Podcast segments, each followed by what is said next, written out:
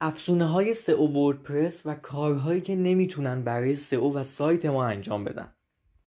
سلام و درود، امیدوارم که حالتون خوب باشه. من علیرضا ابراهیمیان هستم از دیجیتالینگ و توی این اپیزود میخوام راجع به افزونه‌های سئو برای سایت‌های وردپرسی صحبت کنم و بگم که روی چه نکاتشون اصلا نباید حسابی باز بکنیم. اگه سایت وردپرسی دارین پیشنهاد میکنم که حتما همراه من باشین. امیدوارم که این اپیزود برای شما مفید باشه.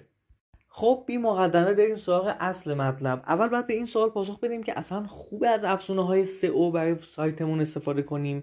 اگر سایتمون وردپرسی هست آیا این خوبه که این کار انجام بدیم یا نه؟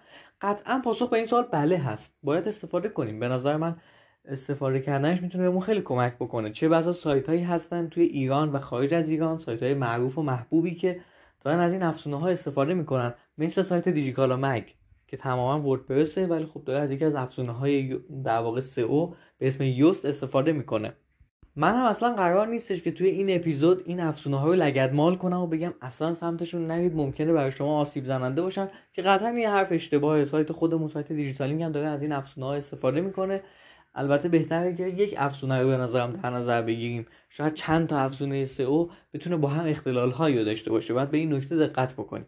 حالا بگیم که چرا نباید روی این افزونه‌ها حساب جدی باز کنیم. دلیلش یک کلمه است، چون این افزونه‌ها کم هوشن. اون هوشی که ما لازم داریم رو ندارن برای اینکه بخوان محتوای ما رو، برای اینکه بخوان صفحات ما رو و در کل سایت ما رو سئو کنن، قطعا اینو ندارن. اینا همگی میدونیم، ولی خب من این اپیزود رو به این خاطر ضبط کردم که اشتباهات زیادی بابتش میکنیم.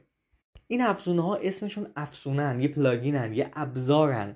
در واقع اومدن که یه کمی کمک کنن به ما، اومدن یه ابزار رست ما باشن. قرار نیستش که همه چیز رو بدیم در اختیار اونها و دیگه اونا خودشون مدیریت بکنن، همه کارو انجام بدن، هر چیزی که گفتن بهشون گوش بدیم، هر نکته و هینتی که بهمون دادن این افسونه‌ها گوش بدیم و عمل بکنیم و دیگه افسای اونو بدیم دست اینها.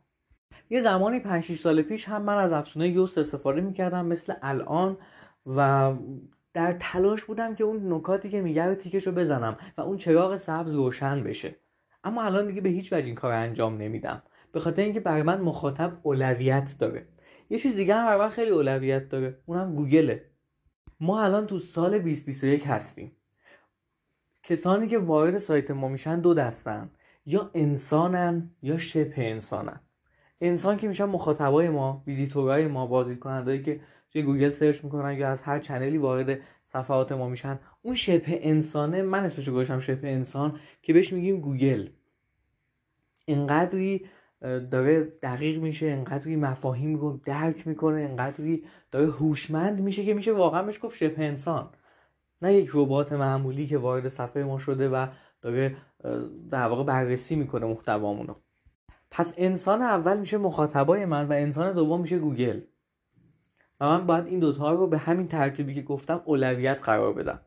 قبل از اینکه بیایم از این افزونه‌های بیچاره بد بگیم، بد نیستش که بیایم نقطه قوتشون هم بگیم. به نظر من چند تا نقطه قوت دارن.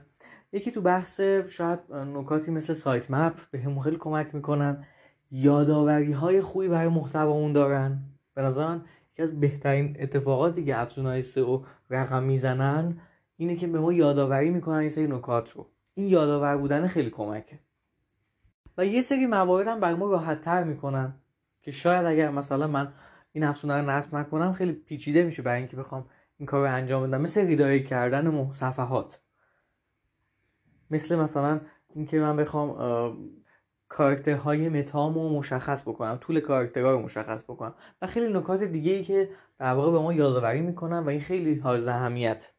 اما بریم سراغ مشکلات. اولین مشکلی که دلم میخواد راجع بهش صحبت کنم اینه که افزونه‌های سئو وردپرسی کلمات هم معنی و هم خانواده رو به خوبی نمیفهمن. اصلا تقریبا میتونم بگم نمیفهمن.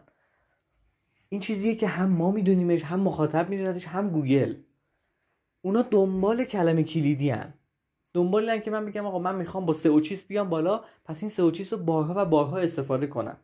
نمیدونن سئو با اون اس ای او یکیه، با بهینه سازی با سایت برای موتورهای جستجو یکیه و اینا همشون هم معنی ان.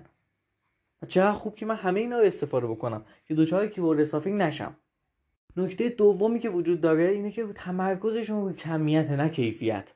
تعداد کلمه، تعداد کاراکتر، تعداد استفاده از اون کلمه کلیدی ما که راجبش صحبت کردیم، همه اینها رو یک معیار قرار میدم، در صورتی که نه من، نه مخاطب، نه گوگل دیگه این رو معیار قرار نمیدیم.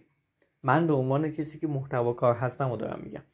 مورد سوم، افزونه‌های سئو وردپرسی متاسفانه متن جایگزین برای تصاویر رو خوب درک نمی‌کنن و یاداوری‌هایی که وام می‌کنن یاداوری‌های اشتباهه. یاداوری اشتباه هم ما رو به کار اشتباه وامی داره. یعنی چی؟ یعنی به من میگن که آقا فلان کلمه کلیدی رو تو تصاویر استفاده نکردی. شاید اصلا نیازی نبوده که من استفاده بکنم. یادمون باشه ما توی سئو تصاویر تلاشمون بر اینه که توصیف خوبی از تصاویر داشته باشیم. اصلا قرار نیست که کلمه کلیدیمون حتما توی تصاویر بگنجونیم. اگر بتونیم این کارو بکنیم خیلی خوبه، ولی قرار نیست حتما این کارو انجام بدیم. ما یه مطلبی داریم به اسم سئو تصاویر که راجع به این موضوع خیلی صحبت کردیم. اگر می‌خواید بیشتر راجعش بدونید، پیشنهاد می‌کنم که سئو تصاویر دیجیتالینگ رو سرچ بکنید، بهش خواهید رسید و اونجا نکاتی وجود داره که بهتون کمک خواهد کرد. اما حرف من اینه که این افزونه‌ها تو این زمینه خوب عمل نمی‌کنن. باید حواسمون بهش باشه. و اما نکته چهارم اینه که افزونه‌های سئو وردپرس راهنمای خوبی برای لینک سازی نیستن. چه متن لینک، چه تعداد لینک، همه این موارد به ما بستگی داره. من به عنوان کسی که کارشناس محتوا، من به عنوان کسی که مدیر سایتم دارم تعیین میکنم که به چه صفحه‌ای لینک بدم. خوبه که اون میگه که این صفحه هیچ لینکی نداره، من شاید بهش فکر بکنم و بیام این لینک سازیمو قوی‌تر بکنم. خوبه که بگه مثلا خوبه مثلا 3 تا لینک قرار بدید، اما اینکه چه تعداد لینک تو صفحات بذاریم رو شما اینکه بهش پاسخ میدین، چون شما محتوا نوشتین. همین الان تو این اپیزودی که من ضبط کردم و دارین بهش گوش میدین، 7 دقیقه از اپیزود گذشته و من سعی کردم یک بار دو بار به چند تا در واقع صفحه سایت خودمون لینک بدم. الان منم به سئو تصاویر لینکی دادم. شاید بهتر بود یکم بالاتر به کیورد استافینگ هم لینک میدادم، چون راجبش مطلب داشتیم. ولی دیگه نمیام دونه بدونه همش لینک بدم که از اون طرف بومم نیافتادم که بیام هیچ اشاره‌ای به هیچ جا نکنم. به هر حال قراره که شما وقتی این اپیزودو گوش بدین، من تلاش کنم که اپیزودهای دیگر رو هم گوش بدین، مقالات رو هم بخونین. ولی اینجا یه افسونه اگه بخواد به من بگه، مثلا بیاد درسی بکنه، میگه که این تعداد لینکی دادی کم بود. یعنی چی کم بود؟ این کم بودن یا زیاد بودنشو من تعیین میکنم، چون من میدونم که چقدر برای شما نیازه. البته اگه واقعا هدفم احترام به مخاطب باشه، نه اینکه بخوام رتبه بگیرم صرفا توی گوگل و بیام بهش لینک های زیادی رو بدم، یا اینکه بخوام اذیتش بکنم دیگه. حالا الان که داریم شما این اپیزودو گوش میدین، اگه من قرارش اذیت کنم شما رو، میتونم کلمه به کلمه که حرف میزنم یه اشاره بکنم به یه صفحه از سایتمون، اشاره بکنم به یکی از مثلا محصولات.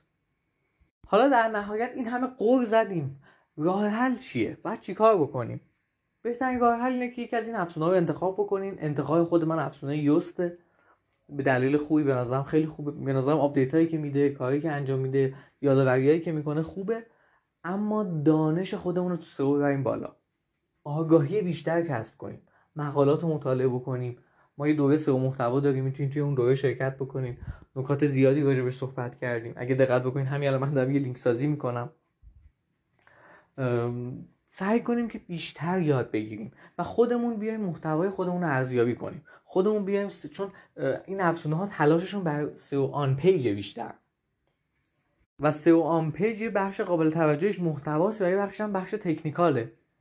تکنیکال رو هم خوبه که توش عمیق‌تر بشیم، بررسی بکنیم و بتونیم در واقع اطلاعات خودمون ببریم بالا. اگر کارشناس سئو هستیم که صرفاً با دانشتن پلاگین و این افزونه‌ها داریم بازار سئو رو خراب میکنیم، چون ممکنه ما فقط یه سری پلاگین بلد باشیم و با اون پلاگینا بخوایم کار بکنیم. وقتی یه پروژه یکم بزرگتر بهمون میدن، دچار مشکل میشیم، چون عمیقاً سئو رو درک نکردیم، چون تجربه راجع به کارهای مختلف انجام ندادیم، فقط همه چیز رو سپردیم به دست ابزارها.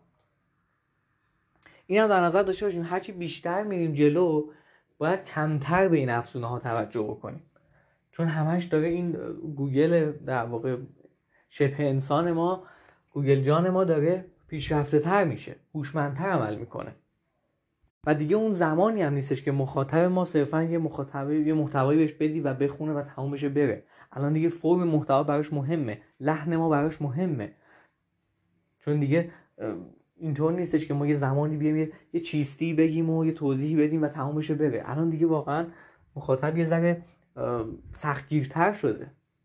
دنبال محتوای با کیفیت. یه زمانی شاید واقعا شما فقط محتوا تولید می‌کردین کافی بود. این شاید واقعا 7 8 سال پیش 10 سال پیش چیزی که من خاطرم هست وب فارسی فقط یه محتوا تولید می‌کرد کافی بود.